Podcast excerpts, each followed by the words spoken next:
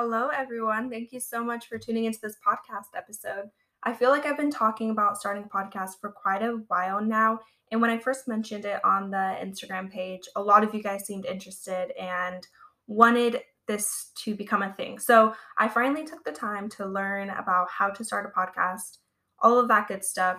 This is what I came up with. Bear with me for the next couple of episodes while I still try and figure out more stuff for this podcast. I definitely want to bring on a future co host, and then I also want to be able to interview other people, which I'm still trying to figure out, but we'll work with what we got for now to get out of the first couple of episodes. This episode specifically, it's going to be a shorter episode than what I want. Um, kind of just introducing emetophobia, what is it and how does it start, and then my story as well. Before I dive deeper into this episode, though, I want to talk a little bit about a backstory. So, the Instagram page that I run. For those of you who don't know, my name is Brooke. I'm 21 years old and I live out in San Diego. I made the Instagram page back in 2016, I believe, when I first found out what emetophobia was. I looked online. I remember my mom telling me, like, oh, I think you may have emetophobia. So I looked online and there was maybe like a couple websites, probably a little more, you know. There was a couple websites though explaining what emetophobia is, but it was all websites from like a random doctor out in Connecticut. You know, it was it wasn't anyone that I can reach out to. It wasn't a community. There was no one I can relate to or talk to.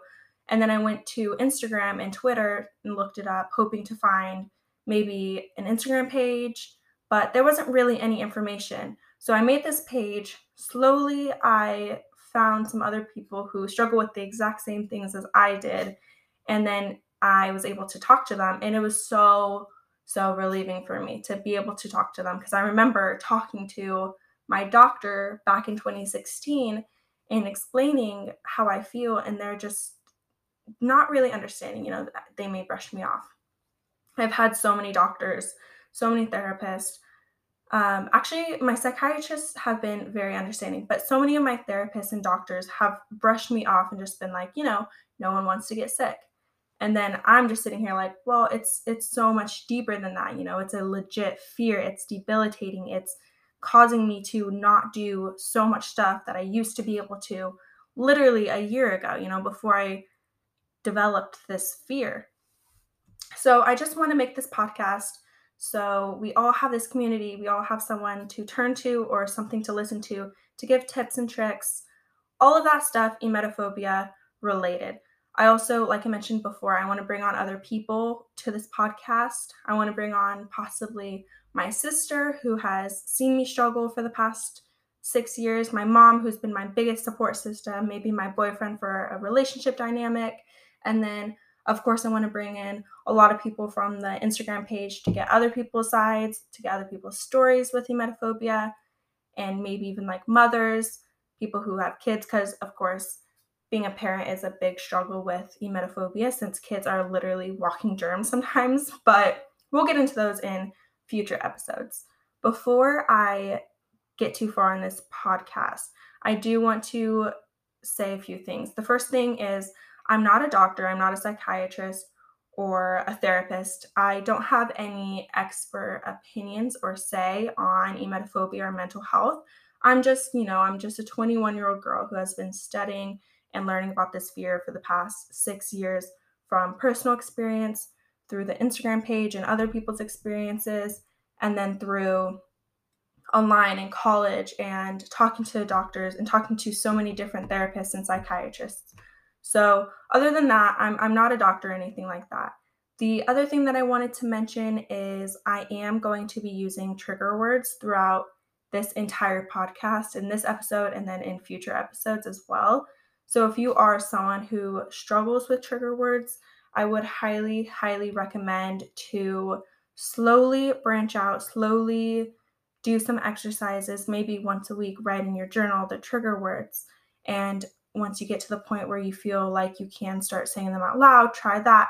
Slowly push yourself out of that comfort zone until you get to the point where you can say those trigger words or listen to those trigger words without feeling the urge to have a panic attack. I've been there before. I've gotten out on the other side. I can now say those words, hear those words without feeling any sort of sensation in my body, which is amazing. And I promise you, you will get there as well.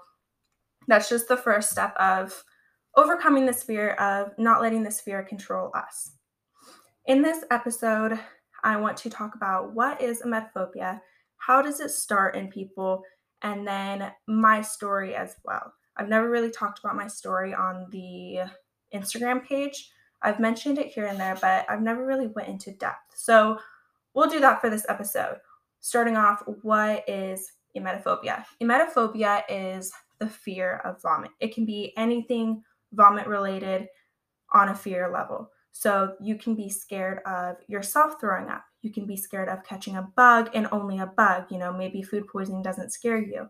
You can be scared of other people throwing up, but not yourself throwing up. It can anything fear related or anything vomit and fear related is emetophobia. One of my good friends now that I actually met through the Instagram page, she lives in out in Australia, completely opposite sides of the world, which is so cool to me that we can now be make friends with people like that. But anyway, she is scared of other people getting sick, but she's not scared of herself getting sick, which was so interesting to me when I first learned that because I was so used to myself fearing myself getting sick. Of course, I didn't want to see other people getting sick. And if it was contagious, then maybe I'll freak out a little bit more. But I was just so used to my aspect of the fear. It shocked me when I learned that. But it is it is a very common side of emetophobia that a lot of people actually don't even know about. If you have that, you, I promise you, you are not alone, and it is still considered emetophobia. You can still get treatment for it in the same way that other people get treatment for emetophobia. How does emetophobia start? There are so many different ways emetophobia can start. It can start in just about any way any fear can start, you know. But there are three specific ways that I've found have been the most common for emetophobia to develop in our brains. The first one being, and the most common being, getting this fear from a traumatic experience as a child or even as an adult. Maybe we had a really traumatic experience with throwing up, and then we develop this fear because we don't want it to happen again. Or, especially as a child, you know, as a child, everything seems more intense and that fear seems more severe. And as an adult now you're looking back as a child being scared and it just it seems very overwhelming for us. Another way emetophobia can develop which this is the way that my emetophobia developed is over time. Over time i haven't thrown up in such a long time over time i began to develop the fear of the unknown i don't know what to expect i haven't thrown up in to this day i haven't thrown up in you know 15 years so it's like it's the unknown. I don't know what to expect. It's so scary for me because I can't relate it to something else. I it's it's new, you know, it's something new. I don't want to I'm kind of going off topic right now. But anyway, it's almost like comparing it to an airplane and an adult being scared of an airplane. You know, an airplane is such a specific experience. It's not really something that you can compare to anything else. And as an adult, if you've never been on an airplane, you hear all of these horror stories about it. You hear all of these negative things about being on an airplane and you begin to fear. It. You don't want to go on it because you hear all of these scary stuff and it's so scary to you. But the thing about an airplane is that can be easily avoidable. You know, if you need to go somewhere, you can drive or just not travel at all. But with emetophobia, it's not avoidable. You know, if we needed to get sick, our bodies would do what it has to do to keep us healthy inside. And then, same with if we're out and about and someone were to get sick, there's nothing that we can do to control that, which is why emetophobia is so severe and so debilitating for so many different people. The third reason emetophobia can develop is through a child slash mother or father or guardian dynamic. So maybe as a child, you saw your parents being scared of throwing up and you developed those same feelings because, you know, you're looking up to them, you're hearing them constantly having panic attacks because of this and you you develop those same feelings. That's another one, not so common right now, but I have talked to so many different parents who are scared that they're going to pass it on to their own kids or to their future kids and it may prevent them from even wanting kids in the future because of that reason. And that's definitely something I want to talk about in a future episode, maybe with a mother, maybe with someone who fears that I don't know. We'll get we'll get onto that more in a in another episode. But those are definitely the most three common ways on how emetophobia can develop. For my story specifically, like I mentioned, I didn't throw up for 10 years before I really found out about emetophobia. And it kind of developed over time. I've always been a very anxious person. I've always had anxiety growing up before even knowing what anxiety was. Now, looking back, obviously, I can relate those experiences to anxiety, but at the time, I just thought I was sick. I remember driving to Disneyland as a like seven year old and getting sick every single time we're driving to Disneyland. And, you know, at the time I was just like, oh, I'm just feeling nauseous, whatever. But it was it was so much more than to that that I just didn't even know at the time. And I wasn't even scared of throwing up at that point. You know, it was just a natural thing for me. And I've always had this anxiety, like I mentioned, and it just developed. It just went it just went crazy. You know, I'd always feel nauseous and then I would feel anxious about, well, what if I throw up? What would happen? I'm at school right now. I'm feeling nauseous every single day. I don't know what's going on. And it went into, I call it these crazy cycles because it's just, it's just spiraling out of control. And then in high school, it got to the point where I didn't go to school for two years because I just felt nauseous every day, which would make me more anxious, which would make me more nauseous. And it would just go into that spiral for literally two years. It got to the point for two weeks of those two years, I didn't eat anything other than maybe one bite of toast a day because my mom literally forced me to eat it. I would wake up, take Benadryl, go back to sleep, and then wake up, take Benadryl because I thought that sleeping would be easier than having to deal with reality and anxiety and nausea and emetophobia, all of that stuff. Eventually, I went to a doctor they kind of brushed me off. They told me that everything is fine and that this is my anxiety. And then that's when I got home and started the process of overcoming this fear. So within those two years, I went slowly but surely. I went out maybe once a week. I would go out to the grocery store with my mom.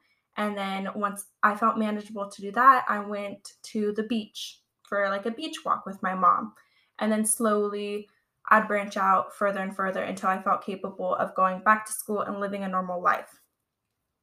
After that, maybe a year after going back to school, my emetophobia kind of lingered back into my mind. So for the past 4 years, I've always I've had these I've had this lingering emetophobia. So it's this lingering anxiety. I feel nauseous every day or almost every day, but I'm able to manage it. It doesn't freak me out to the same extent that it did back then in early high school, where I would trap myself in the house and not eat a single thing.